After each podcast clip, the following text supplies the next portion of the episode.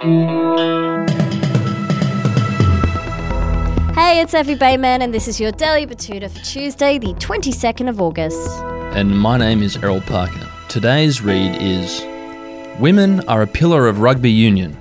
They give birth to wallabies, explains Rugby Australia boss Hamish McLennan. The Australian women's rugby union team has criticised the code's governing body this week after they treated the wives and girlfriends of the Wallabies World Cup squad to a weekend in Sydney to farewell the boys before they headed off to France in the front of a Qantas jet.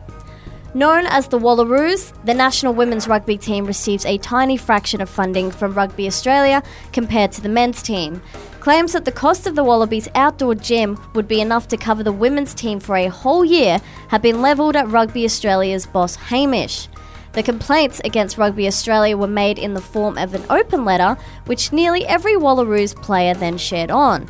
It's been met with a pensive response from Hamish, who told the media today that rugby would be nothing without women.